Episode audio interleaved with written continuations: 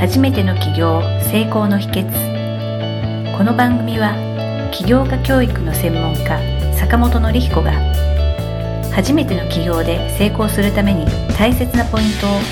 毎回お届けします。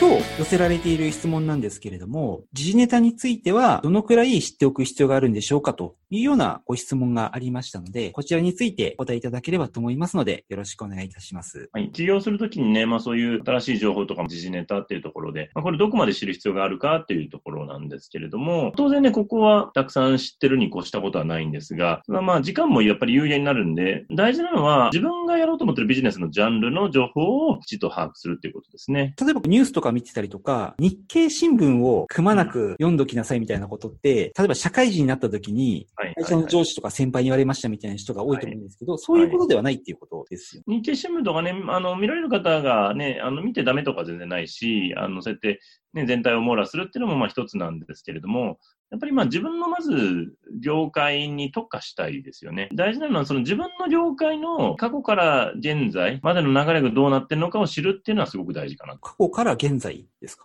そうですね。要は自分が参入しようと思ってる業態、業種っていうのが、例えば30年前からどういうふうに変化してきてるのかとかですね。はい、その流行みたいなのがあるので、例えば飲食店でもね、30年前の状況と今の状況でまたちょっと違ったりしますから、それがどういう歴史的変遷を経てきて、今のような業態になってきてるのか、で、今どういう業態が流行ってきてるのかとかっていうのを調べたりとか、まあ、それが将来的にどういう業態が流行っていくのかっていうのを予測していくっていうのは、そんな感じですかね。まあ今でもあるんですけども、アマチュア無線っていうのは昔からずっと長くあって、その無線を使って世界中の人と交信ができたっていうのはやっぱりあったみたいなんですね。うん、一番遠くまで届くものだと地球の裏側まで届くっていうのもあるんですけれども、うん、実は知らない人との出会いの場を作るっていうのは、今でこそ SNS っていうんでしょうかね。ああいったもので、いろんなコミュニティができたりとか、知らない人と知り合う場っていうのが増えてきてるけど、昔はそういったのがなかったんで、結構アマチュア無線っていうのが疲れてたっていうのがあったみたいなんですね。それが、まあ、だんだん30年後の今になってくると、電波も昔のアナログではなくてデジタルになってくるとか、当然新しく人と出会うってなると、そういうアマチュア無線みたいにわざわざ免許を取るよりも、手軽にソーシャルネットワーク使っていくとか、最近サブスクって言うんでしょうかね。月額定額制みたいな感じで、手軽に安く継続利用していく方がお手軽に始められるんで、とか、そういういろんな変遷っていうのはやっぱりあるなっていうのをですね、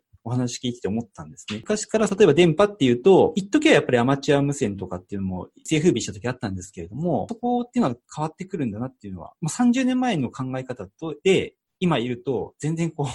通用しないし、変わってきたのは時代背景をこう、うまく反映してるんだなっていうのをですね、改めて考えてみたらありました。なんでそのトレンドがね、今どういうふうに変化してきてるのかっていうのを知るために、その過去の歴史を知るっていうのはすごく大事ですよね。過去っていうのは大体30年ぐらいがいい感じになるんでしょうか当然遡れるなら遡った方がいいと思うんですけれども、業種によっては例えば戦後からとかで遡る可能性もあるかもしれないし、もっと前から遡るところもあるかもしれませんが、やっぱり30年ぐらいは最低知りたいですよね。30年前、20年前、10年前。やっぱり10年1サイクルなので、大体10年ぐらいで時代のトレンドってやっぱ変わりますから、で、今だともっとね、サイクル的には早くなってる可能性があるので、その業界何が流行ったのか、時代時代の流行りがあると思うので、そこの流行りが今、これから何になっていくのかっていうのを知るっていうのはすごく大事ですよね。10年1サイクルっていうと、多分技術なんかもこう様変わりしちゃうっていうんでしょうかね。そうですね。使える技術とかがもっと10年あったらだいぶ進歩しちゃうんだろうなっていうのありますんで。そうですね。次の10年、20年、30年がじゃあどういう方向に行くのかっていうのを予想していくっていう感じですよね。どこまで知る必要があるかっていうと、自分が勝負したい業界をまあ最低限考えて、まあその過去から、はい、えっと今のトレンドっていうところが一つの答えになると思うんですけれども、時事ネタっていうとやっぱりその業界誌に目を通すとかっていうのがパッと思いつくんですけれども、例えば他にその時事ネタのキャッチアップの仕方っていうんでしょうか。その辺で何かこう、坂本先生、例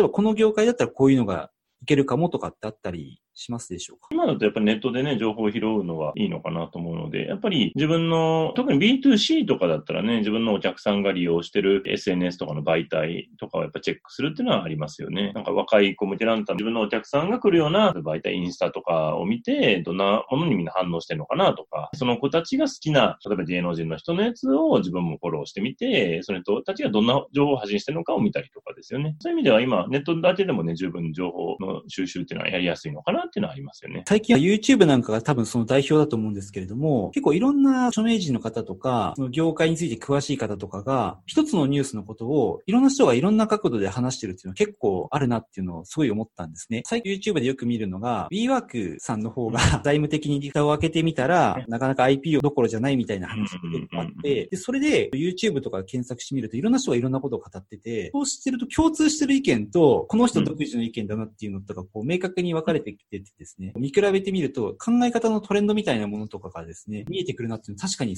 インターネットだけでも十分収集できるなっていうのはあったんです。うん、とはまあ実際ね、まあそういう人たちがいるところに行ってみたりであるとかっていう形で、直接ね、その業界前線で働いてる人たちをヒアリングしてみたりとか、お話聞かせていただいてっていうのが一番主かなというふうに思いますよね。情報は足で稼ぐとか、泥臭いやり方っていうのも確かに必要かなと思ったんですけども、うん、自分が勝負したい業界がもう決まってることが前提だと思うんですけども、はい、逆に起業はしたいんだけれども、そこがまだこうあやふやだとか、この業界で勝負するっていうところまで考えがこう決まりきってないっていう方も中にはいらっしゃると思うんですね。そういう方の場合、この時事ネタのキャッチアップの範囲っていうのはどんな感じで考えればよろしいでしょうか？そういう方の場合は、あの、時事ネタあんまり追いすぎちゃうとですね、結構迷う時があるんですよね、結構。情報に翻弄されちゃうってパターンがあるので、そういう方の場合は、まず自分自身が本当に何したいのかっていうのを自分の内面を見つめ直すっていうのをまずされるといいのかなと思います。で、その上で情報を外部のトレンドっていう形で今どんなものが流行ってて、で、そのジャンルに関わるってことは、最低でもやっぱ10年ぐらいそれ関わらないと、成果って出づらいと思うんですよね。まあ、最低でも5年からまあ10年ですかね。やっぱそれぐらいの時間を投下するに値できるかというのを判断したいと思うので、自分自身がそのジャンルがやりたいのか、あと時代のトレンドに合ってるのかっていうのを見ていって、そこの合わさるところをやっていくっていう形になるかなと思いますね。孫子の兵法とかでも、敵を知り、己を知れば百戦危うからずみたいなこと言ってるところがあったと思うんですけれども、なんかまさにそれと同じことなのかなっていう感じそうですね。そこの部分ですね、やっぱりね。ここをしっかり掴み取っていくのが非常に大事かなと思いますね。自分のことがよくわからないとか、自分がやりたいことがこうあんまりしっかり定まってないってなると、坂本先生言われたように翻弄されるっていうのって多分すごくあるなと思ってて、うん、トレンドでこれがいけそうだとかっていうのを見るとすぐ飛びついちゃって、あまりうまくいかなくて、いろいろこう調べてるとこれがいきそうだっていうの別の何かが出てきて、そこに飛びついちゃっていう、なんかジプシーみたいな感じになっちゃうのかなっていう印象があったんですね。そうですね。トレンド大事なんですよ。トレンドだけもまた追ってると、自分が何ができるかを見失いがちなので、そこはやっぱり車の両輪みたいな感じなので、両方をね、チェックしながらトレンドを持っていくといいのかなっていうところですね。はい、ありがとうございます。今回はですね、時事ネタについて、まあ、どのくらい知っておく必要があるのかについてお答えいただきました。では、坂本先生、本日もありがとうございました。ありがとうございました。今回の番組はいかがだったでしょうか？あなたの起業の気づきがあれば幸いです。なお、番組では坂本典彦への質問をお受けしております。坂本典彦公式サイトよりお問い合わせください。坂本典彦公式サイトで検索してください。ではまた次回もお楽しみに。